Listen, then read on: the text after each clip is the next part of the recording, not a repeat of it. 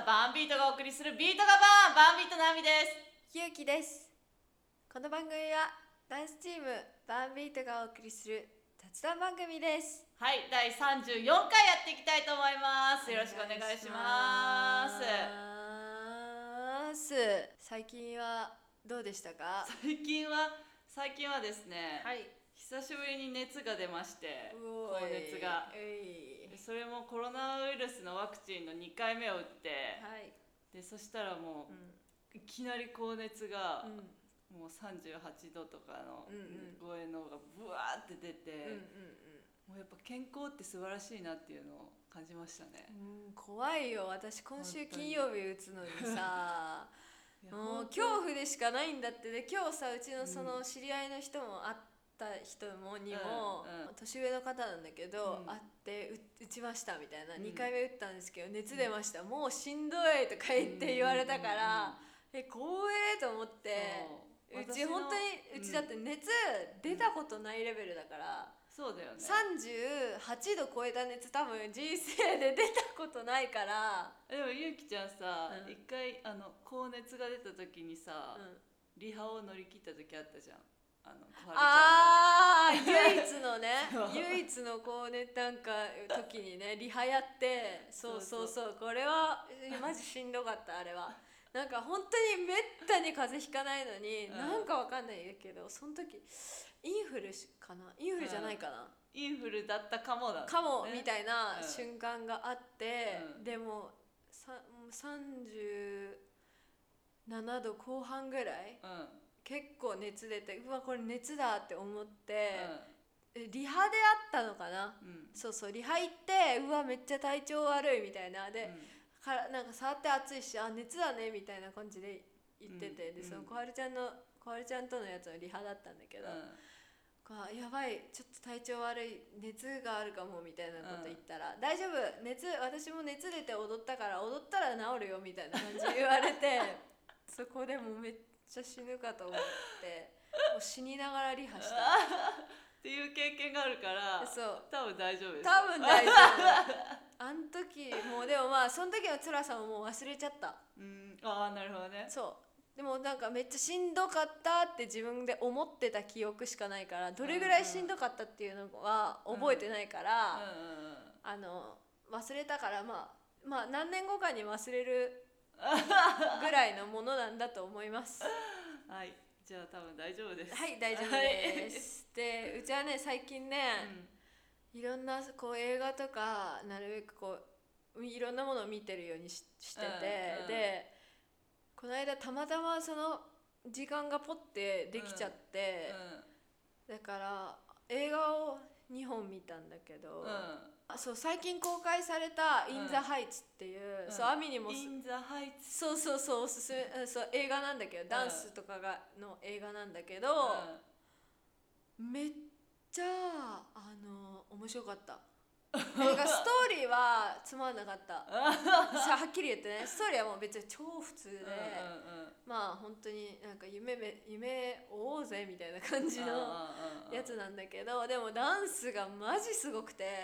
途中のねなんかクラブのシーンがあるんだけど、そこのダンスシーンがマジ上げでした。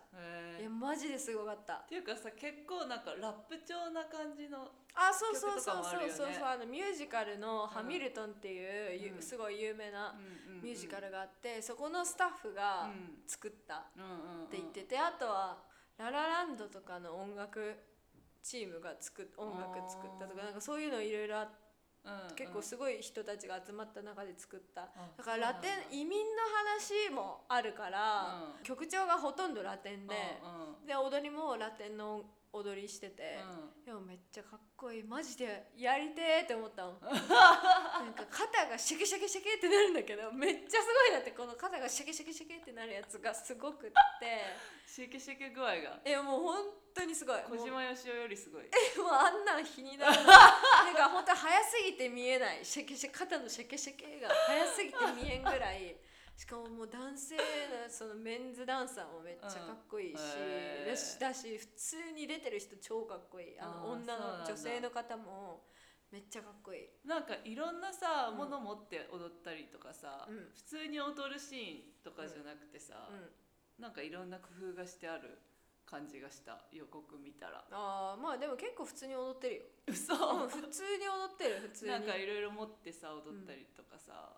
うん、なんかうんって思ったけど、そんなことなかった。うん、普通のミュージカルで、うん、普通に踊ってますそうじゃああともう一個見たのが、うん、アメリカン・ユートピアってやつで、うん、これをなんか映画っていうかライブを映画にしたみたいな、はいはいはい、でそこの映画館がなんか大音量上映みたいなのをやってて、うん、でそのだからそういうショーだから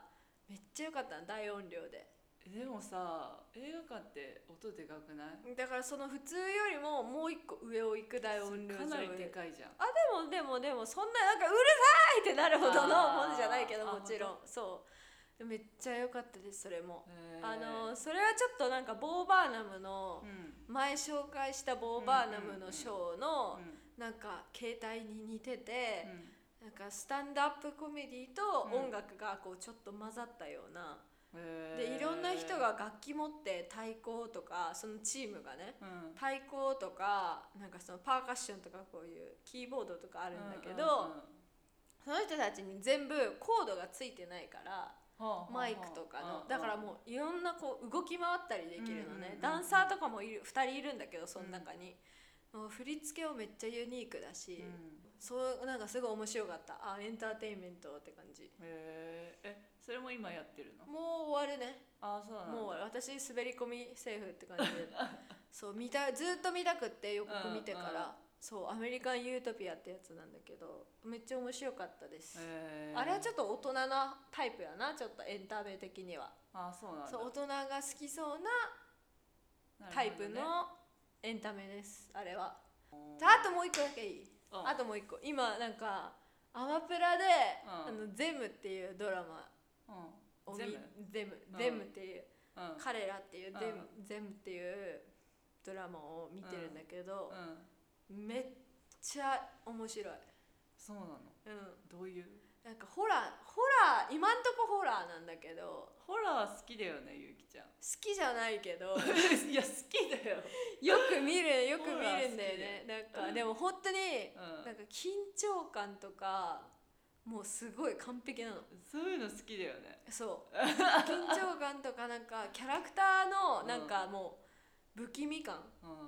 なんかこの人絶対裏やばいやんみたいななんかさ人殺しそうな雰囲気を持つ演技がみんなめっちゃうまくって超怖くってなんかもう殺すのみたいな感じのドキドキ感、うん、それとかあといろんななんかその黒人奴隷が解放され始めたアメリカの、うんうん、その時代のお話、その設定がね。でその奴隷から、うん、その普通の人になっていくわけじゃん、はいはいはい、黒人さんが、うん、だから家に住むってなっても大体の町は白人でいっぱいなわけじゃん、うんうんうん、でそこにこうやって引っ越してきた、うん、家族のお話なんだけど、うんうん、あ、だから周りからこうそう白い目で見られたりとか、はいはいはい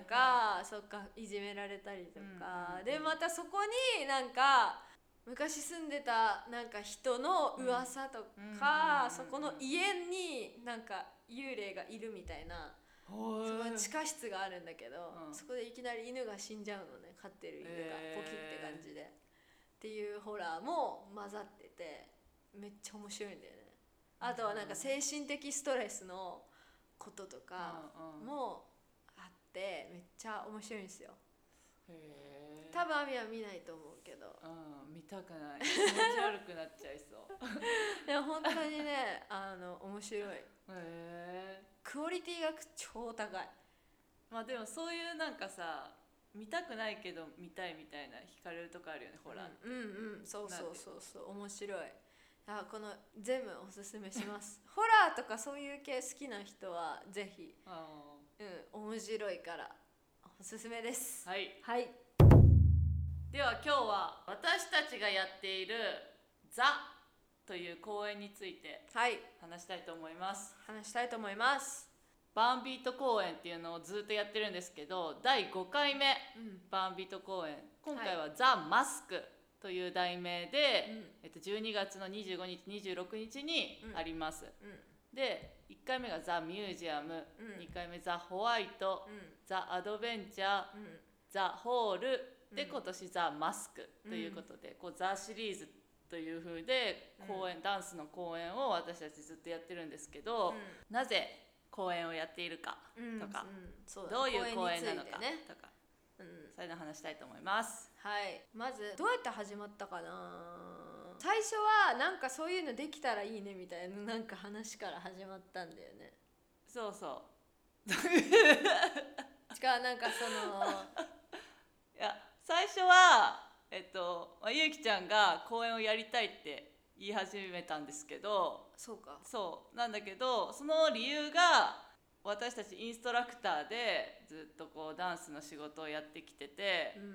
でお金を稼ぐにはダンスで、やっぱダンスを教えることしかないっていうのが名古屋の、実態、で、東京とかに行ってで仕事をさせてもらったりとかもあったけど、それも交通費がね、うちらにとってはかかるし、なら東京のダンサーを使った方がいいって、向こうの人も思うこともあるし、っていうこうなんかいろいろな葛藤があって、名古屋でもダンスを自分らが踊って、お金をね、稼ぐというか、見出すことをね、できないかと。私たち本当レッスンもう週にもう十何本とね、やってる生活なんですよ。でも教えて教えてを朝から晩までやるっていうそう結構あれだよね、肉体労働だよね、かなりねで土日に、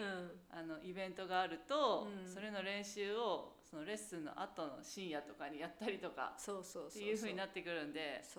すごい生活がぐちゃぐちゃなんですよ、でそれも打破したいということで、この公演を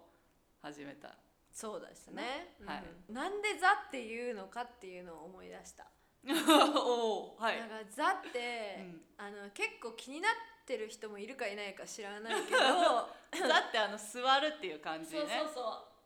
そういつも全部タイトルにザ何々、ザ何々っていうザがついてて、なんでそこにザってつけたのかっていうとは、映画館とかでなんとかザとか、なんかそういうみそのザとかね、そうザってあると思うんですけど、それってなんかシアターっていう意味があって、そのザには、でそれとあとそのタイトルとかによくつくザをかけたっていうね、ザマスクザでそれをかけてザ、だから漢字でザになってるっていう。だからザってことはザがつこのうちらがザがつくってことは、やっぱシアターじゃなきゃいけないってことなんですよ。やっぱこう公演として、こういう形じゃないとこのザは成り立たないってことなんですよ。だからもう配信とかね、じゃなくって、ザで、生で見てもらえることこそっていう意味が詰まってると思います。はい、思いますね。詰まってます。はい。そう。でうちらのその思いがあって始まったから。自分たちがこう理想を叶えるためのプロセスっていうのをすごい大事にしてて、そのただ一回一回が成功すればいいっていうふうに、思ってるわけではなくって、長く続くものを目指してるし、人から愛してもらえることを目指してるし、あとはなんかその出た人がその次につながることを目指してるし、だからその1回で終わらせたくないっていうのをやっぱり大事にしてるかな。目標はロングランでね、公演をやるっていう、名古屋でロングランでダンスで公演をするっていうことなんで、そこを目指して、そこがなんか一個のね観光地というか、みたいな感じになってもらえばいいなって思ってます、うんうん、韓国とか結構意外とショーあるじゃん、うんうんうん、あるんだけどそうなんとかなんとかショーとか、うんまあ、東京もあると思うんだけど、うんうん、その例えば水族館行ったらイルカショーとかさ、うんうんうん、なんか名古屋行ったらザのショーが見られるとか、うんうん、なんかそういうねになれればいいなって思ってます、うんうんうんうん、あとはこう本当に自分らが信頼できる仲間たちにいつも一緒に出演をお願いしているっていうところを大事にしてて、結構なんか誰でもいいやというか、人が集まるからこの人を呼ぼうとかっていうイベントってめちゃめちゃ多いんですけど、ダンスのイベントで多いね。本当にお前うちらのダンス分かってんのかみたいな主催者とかいるじゃん。まあ、いるけどまあとかまあ分かっててもなんていうの人が呼べるから今回この人たちを呼ぶとかって、うんうんうん、もちろんあると思うし、まあ、別にそれでもいいと思うんだけど、うん、じゃなくって、うん、もう自分らが本当に心から、うん、精神の面でも、うん、ダンスの面でも、うん、全てをリスペクトできる人にお願いしてる出演を、うん、そうだねそこは大事にしてるよね。大事にしてますね、うん、あとまあ出る人もそうなんだけど、うん、やっぱり最近ナンバーが増えて、うん、ナンバーイベントっていうのがやっぱ名古屋でも増えてきてると思うんだけど、うんうん、でもそのじゃあ8月にイベントがありますと、うん、そのイベントがあって、うん、じゃあそこに向けてオーディションして、うん、みんなまあ練習リハして、うんでやっていくプロセスとしてはまあ一緒なんだけど、うん、そのナンバーと私はどうしても違うっていうのを言いたくって、うん、やっぱり楽しければいいっていう考えではまずやってない、うん、っていうことは第一に知ってもらいたいというか、うんうんうん楽しければいいよねみたいな、うん、その思い出作りのためだけには絶対にやりたくなくって、うん、それって絶対次につながんないから、うん、そうだからその言われたくないことも多分言うと思う、うん、しそう言いたくないこともちろん言ってるし、うん、こう言ったらこれ傷つくだろうなっては分かってるけど、うん、でもじゃあそれをなんていうの言わなくしてほかっといてなんかその人が違う方向へ進んでいくというか、うん、なんかこれを言ったら多分面白くはないけど、うん、でも絶対にそれは間違ってるって思うから言うってこともあるじゃん、うんうんうん、ちょっとなんかなんか難しくて遠回しになっちゃうけどあるじゃん、うん、だからそういうところはしっかり言いたい、うんまあ言ってるよね。まあ言ってるね、うん、甘えんなっていうところはやっぱあるから、うん、まあキャストのオーディションやってるんですけどそのキャストのオーディションに受かって出るってなった人たちは、うん、自分が成長するために毎回のリハへ来るのが当たり前っていうかなんかこれに出て楽しく踊りたいからとか、うん、そういうのじゃなくて自分がレベルアップするためにって思って来てもらわないと多分必ず嫌になるよね。ああそうだねしんどいねでもまあそれは一緒に踊るメインキャストの人たちにも同じことを言ってて、うんうんうんうん、でもなんかみんなが次につながらないと意味がないから、うんうん、これをなんかこの公演を踏み台にしてでも何かこう次に、ね、そう、うん、次のステップアップにしてもらいたいからだからそのただで一緒にやって踊るってただ踊るだけはやめてほしいっていうふうには、まあ、みんなで話して、うん、そううちらもこう作るにあたって、うん、なんか普通にこうじゃあこれできるからこれ踊ってほしいみたいなのは、まあ、もちろん見せ場としてはあるんだけど、うんでもこの人がどうやったらもう一個なんか違う花が咲かせれるのだろうっていうのを思いながら考えながら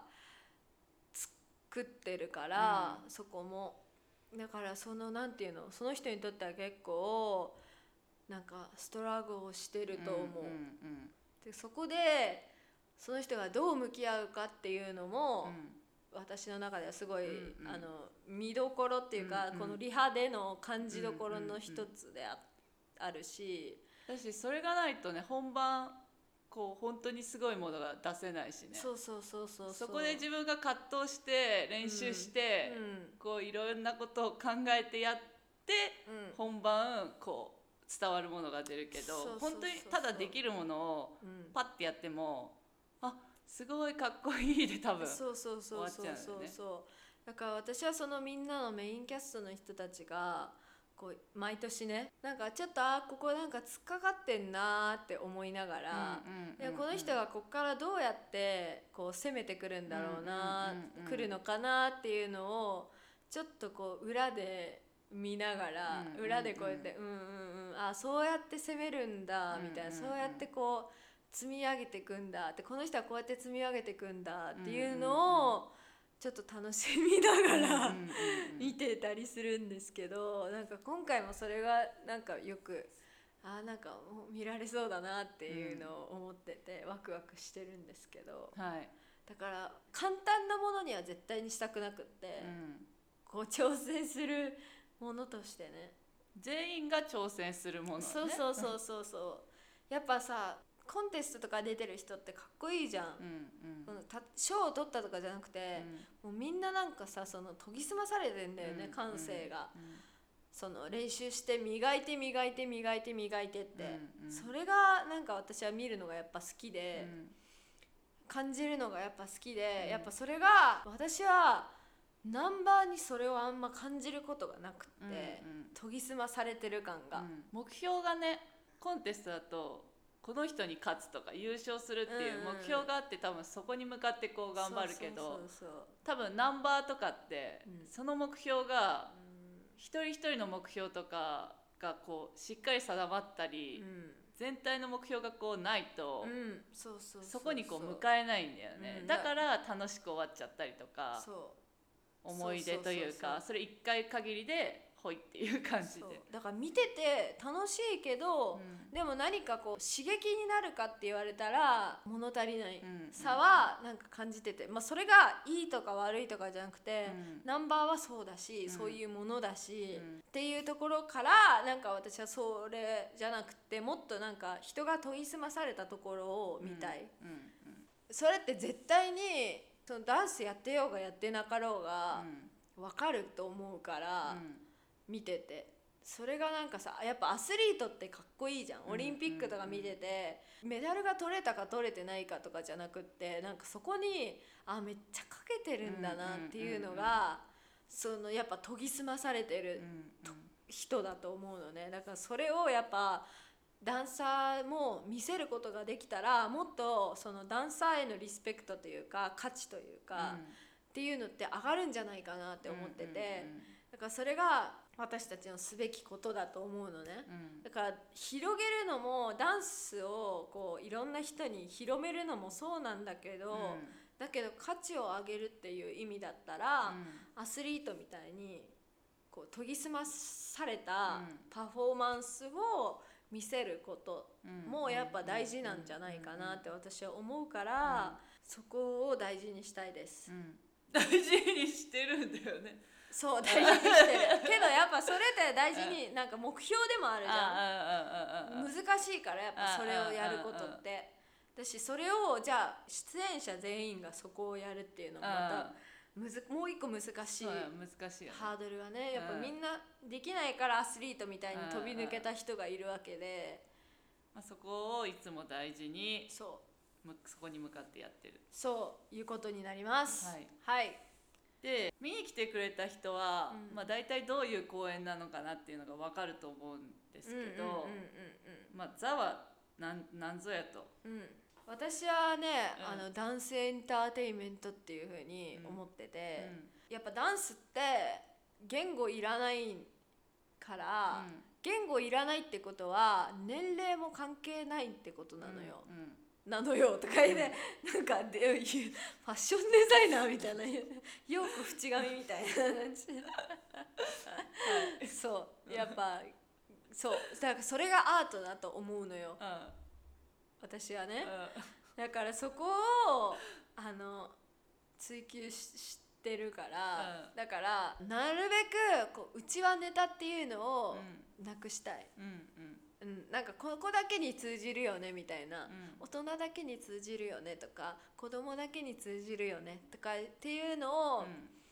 省いたものを作っていきたいっていうふうに思ってるので、家族で見れる、うん、楽しい親子番組です。はい。そう。これもずっと1回目から大事にしてて、うん、もう老若にゃんにょ。はい、ブブ。老若男女。お、すご。老若男女の人に楽しんでもらえる。うん、でそうやって家族で。うん孫と、ねうんうん、おばあちゃんとみたいな、みんなで見に来れる公演をいつも意識していて、うんまあ、ダンスでなんかストーリーがあって、うん、それをダンスで伝えていくっていうものなんですけど、うん、今回はマスクということで、そうでもう一個言うよ。私はうん、結構今全年代のクラスがあって、うん自分で、ね、持っててあレッスンをねそうレッスンを持ってて、はいはい、0歳から上は何歳だろう結構年配の方まで、うん、70、80ぐらいじゃないそう70ぐらいかな、うんうん、だから0歳のクラス1歳のクラスで幼稚園のクラス、うんうん、小学校低学年のクラス、うん、高学年のクラス中学生のクラス高校生がいて大学生がいて、うん、大人がいて主婦がいてでおばさん、うん、おじさんおばさんおじさんいて、うん、っていう本当に今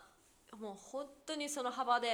レッスンをやらせてもらってて、うん、でもそこで感じることって、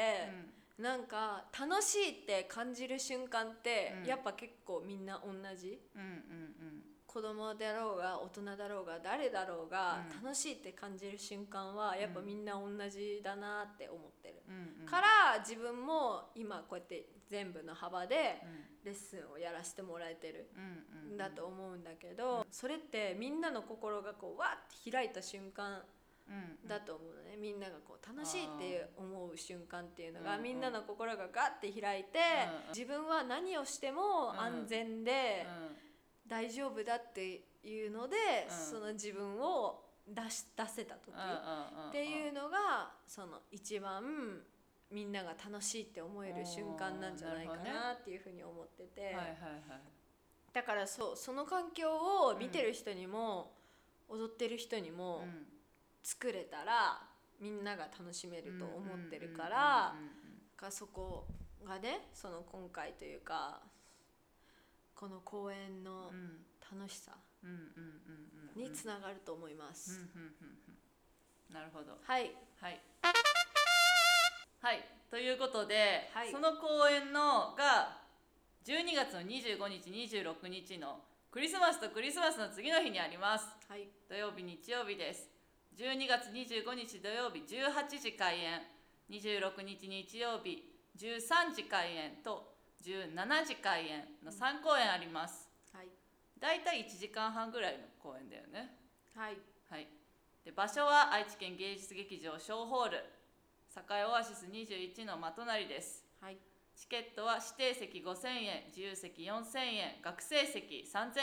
円となっています、はいはい、チケットは Twitter、Instagram からのも買えるし、ベースというサイトでザ・マスクと調べてもらえれば買えます。詳しくは Twitter、Instagram でザ・マスクと調べてください。アカウント名は THEMASK _2021 合ってますか？はいです、はい、そして、キャストオーディションも行っております。サブキャストオーディションとバンビートキャストオーディション。サブキャストは、メインキャストとともにステージを作り上げてくれるダンサーです。でバンビートナンバーキャストは公演の中のバンビートナンバーの演目に出てくれるキャストです。オーディション日時は2021年8月11日です。詳しくはザ・マスクのインスタやツイッターでご確認ください。まだまだ募集してます。みんな熱くなりたい人ぜひお願いします。また、公演のお手伝いをしてくれるボランティアの方もいつか募集しますので、皆さん興味のある方はぜひ手伝ってください。でいいのか、ぜひよろしくお願いします。この番組の感想、2人への質問、取り扱ってほしいテーマなどのリクエストをお待ちしております。宛先は thebarnbeat@gmail.com thebarnbeat@gmail.com までよろしくお願いします。ではまた次回お会いしましょう。バイババイババイバイババイババイババババイババババイ